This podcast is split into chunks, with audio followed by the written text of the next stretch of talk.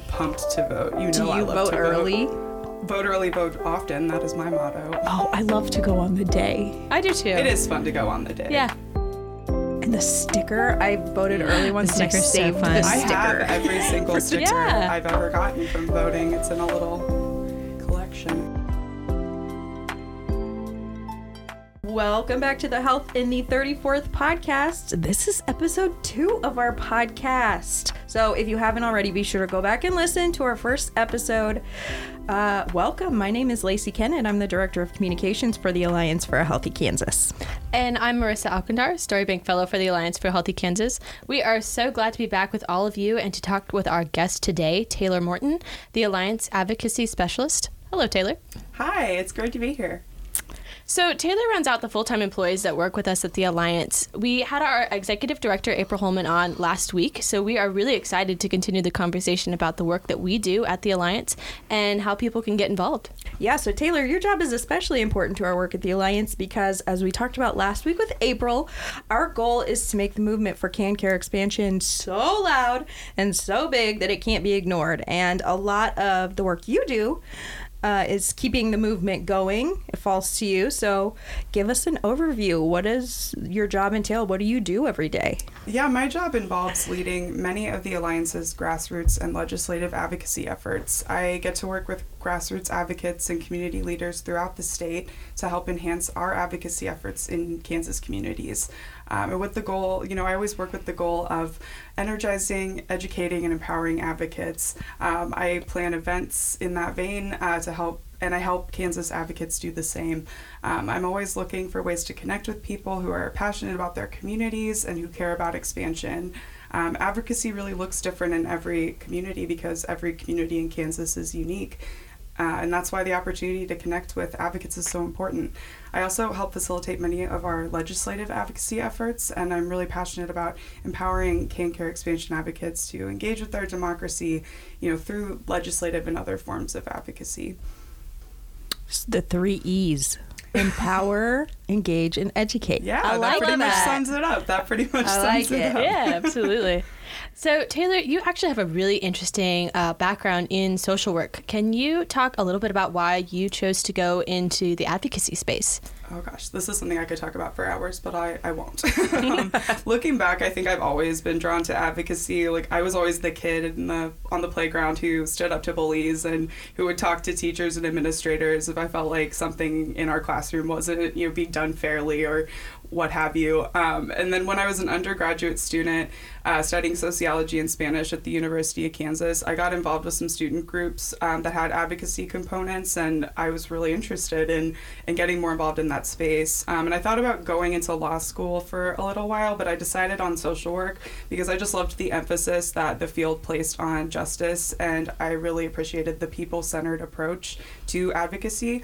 Um, and in graduate school, uh, when I was at Washington University in St. Louis, I took my first class related to advocacy. And in that class, actually, we learned about a grassroots campaign um, that happened here in Kansas that really stuck out to me because, you know, my home state and everything. But it was the campaign to pass the Kansas Indoor Clean Air Act. Um, and this is- Yeah. yeah, this is a really interesting story, and it's actually one that you know we talked about in my master's program in Missouri because it's just one of the most successful examples of a state level uh, grassroots campaign, and I was so excited to be learning about it in class, and it really sparked something in me. Um, you know, leading up to the passage of the Kansas Indoor Clean Air Act, uh, the vast majority of Kansans supported an indoor smoking ban, but the legislature was listening to a minority of, of louder and better organized voices that were in opposition.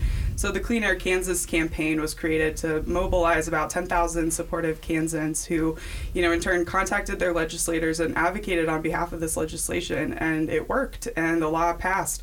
Um, and this is just one example of many successful grassroots campaign, but I just loved it because it really went to show that uh, the power of our collective voices can be so impactful in influencing policy.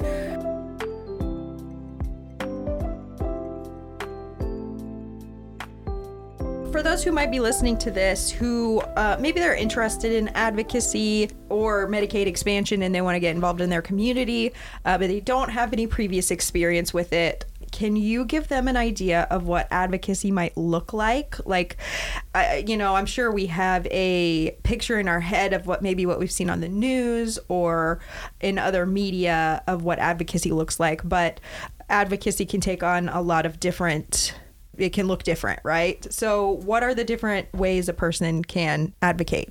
Yeah, I think when people think of advocacy, they a lot of times will picture, you know, protests and rallies. And while that's a super important part of activism and policy advocacy, it's not the only component. Far from it, really. Um, advocacy can be making a phone call to a legislator and having a continuous dialogue with them, or making posts on social media, or writing letters to the editor, op eds to local papers. Um, and advocacy can also be as easy as having a conversation with a friend or a family member. And yeah, it's incredibly important to make your voice heard at you know public rallies and things like that. And it's crucial to connect to your legislators and to be able to you know have those ongoing conversations with them but it's also important to keep having those conversations with the people you know you know this kind of peer-to-peer advocacy is a really easy but also incredibly impactful way to grow movement yeah, so you can really um, mold your advocacy to your personality and what you're comfortable absolutely. with. Yeah, there's so many things that you can do. I yeah, like that. Absolutely. So, Taylor, last week with April, we talked about how the only clear path forward for expansion in Kansas is through the legislative process, which I know we all know seems very, very daunting. Um, but that also makes advocating with our legislators critical for the success of our work. But for many people, talking to legislators and asking them for what you want can be really intimidating, especially if you know or suspect that they might not be in favor of what you want. I know that makes me nervous as well. So, um, can you talk to us about preparing for overcoming that hurdle? Any advice for people, or maybe advice for myself, for individuals who might feel intimidated to contact their legislators? Absolutely. I remember the first time I contacted one of my legislators. Actually, I was 19 years old and I was a total nervous wreck the entire time, like thinking, surely this legislator is going to laugh my ear off on the phone, thinking, like, who, who does this girl think she is, right? Yeah. Um, and I was literally shaking, holding the phone to my ear. Um, I was participating in a call in day on campus uh, when I was an undergraduate student. And I just felt so ridiculous, honestly, as I was making the phone call. And as soon as I got on the phone with my legislator, like, not only did they take me seriously and respond to everything in a thoughtful manner, but they actually thanked me for giving them a call. Um, and when I hung up, I was so excited and energized um, and ready to make another one. I think I literally said, Who can I call next? You know, something like that. Um, but it really is, I, I say that because to validate, hopefully, if, if there are any listeners who, who feel that way about contacting a legislator, it really is nerve wracking. You know, there's a perceived power dynamic that, you know, you kind of think of a legislator as someone with an immense amount of authority that they might not want to hear from you, but that's just so not the case. I can really attest to that feeling. It's a natural feeling. Um, but legislators, bottom line, they represent you and they represent your interests. And in a sense, they work for you. Um, and they need to hear from you in order to make well informed decisions in office. You know, I would say to anyone feeling nervous or intimidated about contacting your legislators, just remember that sharing your input and your perspective, it's not only important, but it's actually necessary for our democratic process to proceed as it's supposed to. Um, I would also emphasize the importance of ending any conversation with a legislator with a clear ask. You know, make it clear what you're asking them to do or what you're asking them to support or oppose. And I would also kind of throw in that the Alliance is always here to help if you have questions about reaching out to your legislators. There are several advocacy toolkits we have that help guide you through the process, and I'd also be happy to talk with, with anyone who has any reservations about reaching out to a legislator.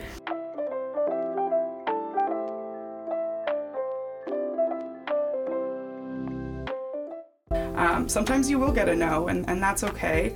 Um, it's not the end of the dialogue. It it's only the end of the dialogue if, if you end it there. Um, and you can take what you learned from that conversation and call them again with updated information that maybe addresses the concerns they gave you or, you know, why they said no in the first place.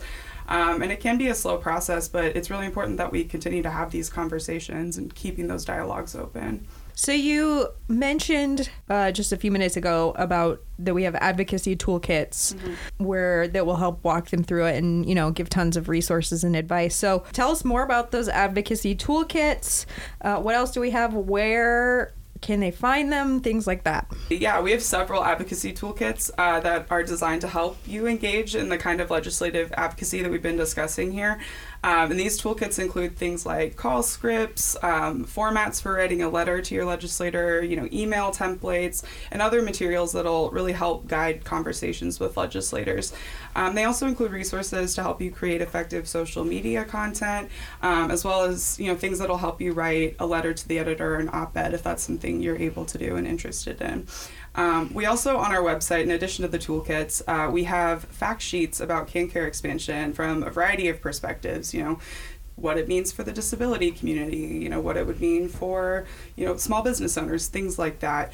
Um, and you'll also find county specific fact sheets and um, as well as stories from Kansans who are living in the coverage gap, uh, really just to round out what KanCare expansion would mean for Kansas. Um, and all these resources can be printed and shared, and I would really encourage you to do that. Um, and you can also reach out to me if you have other questions about KanCare expansion and advocacy that maybe aren't answered in, in these resources. Taylor, I would like to learn more about the peer to peer advocacy that you mentioned earlier because I think the foundation of our work really depends on supporters talking to those in their networks, so their neighbors, family members, and friends, about the importance of expansion. Uh, what might peer to peer advocacy look like? How can a person get started, and what kinds of things can our more seasoned advocates work to do on a peer level? Peer to peer advocacy is as easy, like I said, as having a conversation with a friend or a family member. Um, you know, when talking to people that we know, there's already a level of trust and rapport that's been built, you know, over the span of the relationship. And that makes it a lot easier to have conversations about KanCare expansion. Um, you know, I can cold call a thousand people, and there's still a chance I might not be able to form a connection with any of them. Uh, but when I have conversations with my friends and family about KanCare expansion, they're already more engaged on a base level, you know, because they know me. Um, so it really can be that easy. Um, another way to engage in or even just look to learn more about peer to peer advocacy and what it looks like is by joining our Healthy Kansas advocacy community. Uh, we meet twi- usually twice a month, um, and our meetings are really just a time for us to connect and brainstorm, strategize as a community of KanCare expansion advocates. You know, we share what our ongoing advocacy looks like, discuss how we can further our efforts, you know, talk about what peer to peer advocacy looks like in our lives you know whether it's organizing a walk with the gap group walk with a group of friends or you know just asking me to send you more buttons that you can give out at a church group meeting uh, you know things like that. We really talk about it all. Um, and it's a great group. It's so much fun. I really love them the meetings to be honest. Um, and it's a wonderful space for just talking about everyday advocacy. Yeah i think peer to peer advocacy is so underrated a lot of times because mm-hmm, you know we all have we have friends. If my friends like hey, I got this new shampoo and my hair looks amazing. Yeah. I'm going to run out and buy that exactly. like she and I have very different hair, but I'm still going to do it. It's you funny just... that you mentioned the hair thing because I was actually kind of where I got the idea for this, like to use this model. My sister recommended a hair product to me, and I was like, what if we recommended KanCare expansion. Yeah. yeah. You know, and I think about like there's just great policy on the market, you guys. No, honestly, that's, that is very I'm exclusive. Zero percent joking. That's where the idea came from. so we have the Healthy Kansas advocacy community that's ongoing. Way to get plugged in. We actually had a meeting uh, the night before we were recording this. Yeah. And we had people from every corner of the state. Mm-hmm. It was mm-hmm. so exciting. So even if you don't know anything beyond, hey, I listened to this random podcast I found. Yes and I just want to get plugged in, you do not need any previous experience to join us. Please join us. Yes. And um, they, they, are all on Zoom, so it's very easy. Oh yeah. uh, what else do we got going on, Taylor? What what else are we doing these days? Oh gosh, we have lots of things going on right now. Um, we're currently engaged in our Walk with the Gap campaign, um, specifically the Fall Challenge, uh, which has been so much fun. Um, I personally have really been enjoying it. Um, and our goal with the Fall Challenge is to bring awareness to KanCare expansion by walking the perimeter of Kansas, you know, collectively as a group. It's about 1,250 miles. Um, and as some of you may know, um, I was personally shocked to learn this. Every state that borders Kansas has expanded their Medicaid program, which has essentially left Kansas as an island without affordable health coverage for many of its residents. Um, and by coming together as a statewide community of advocates uh, to you know collectively walk that perimeter, we're increasing the visibility of the eight and ten Kansans who support KanCare expansion and having some fun while we do it. Um, so advocates can log their miles on our website and participate in group walk events across the state. And it doesn't have to be walking to, you know, whatever form of movement you prefer, whether it's biking, running, canoeing. Should we give a shout out to your dad? Yeah, I was gonna say my dad logged miles after mowing the lawn in his t-shirt. So I love that. really Amazing. He calculated. Yes. I love it. he did. He calculated it down to the step. um, yeah, so if you visit the events tab on our website, you can find a, a list of group walk events, and we keep that tab updated so you can keep an eye out for, for future events that might be coming to, uh, to your area too. Um, we also have a really exciting video collection project going on right now. Uh, we are collecting short videos, about 15 to 30 seconds, um, of advocates answering the question, Why are you one of the 8 and 10 Kansans who support KanCare expansion? Uh, this project is a really simple yet also super impactful way to advocate and use your voice. So if that's something you want to participate in, Yeah, we need everybody please. to do it's that. It's a critical please. mass thing for sure. Just as many people as possible. Uh, you know, and it doesn't matter if you say something super innovative that's never been said before, or if it's something that's been said a thousand times.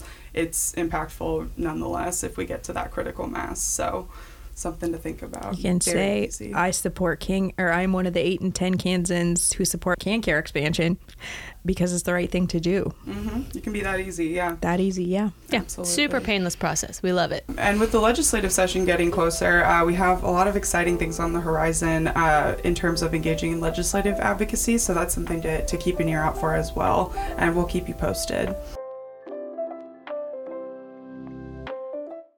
Taylor, we've talked about this research quite a bit, um, but it's really important. So, research continuously shows widespread support for KanCare expansion. Uh, can you tell us why you are one of the 8 and 10 Kansans who support KanCare expansion? Yes. I am one of the 8 and 10 Kansans who support KanCare expansion because 150,000 Kansans currently living in the coverage gap would become eligible for health insurance coverage. And that is something I will proudly and wholeheartedly advocate for any day. Well, thank you so much for joining us on our podcast today, Taylor. The work you do is so important to the Alliance and to affecting change. Yeah, and um, if people want to get in touch with you, they can find all your info on our website, expandkancare.com, right? Absolutely. Or just send me an email. It's taylor at expandkancare.com. I'm not kidding. I love hearing from you guys. All right, thank you all for joining us. We release episodes of the Health in the 34th podcast every other Wednesday as we get closer to the legislative session. Hopefully, we get some movement, some things happening, in which case we may uh, make that more frequently. But we will always keep you up to date on this podcast and uh, on our website and on our social media. Be sure to subscribe to this podcast to get all of the episodes. And it would really, really help us if you would leave us a review. Uh, that will help other people find us. Also, share us on your social media with your friends and family. And we would love to know if there is a topic that you would like us to cover. Send us an email. Our email address is info, I-N-F-O, at expandkancare.com. And don't forget to follow us on social media. We're on Facebook, Twitter, Instagram, and TikTok. Pretty much all of it, you guys. And you can find all this information on our website, expandkancare.com. All right. Uh, Taylor, thanks for joining us. Thank you for having me. Thank All you. right. We'll see you all next time. Have a great week.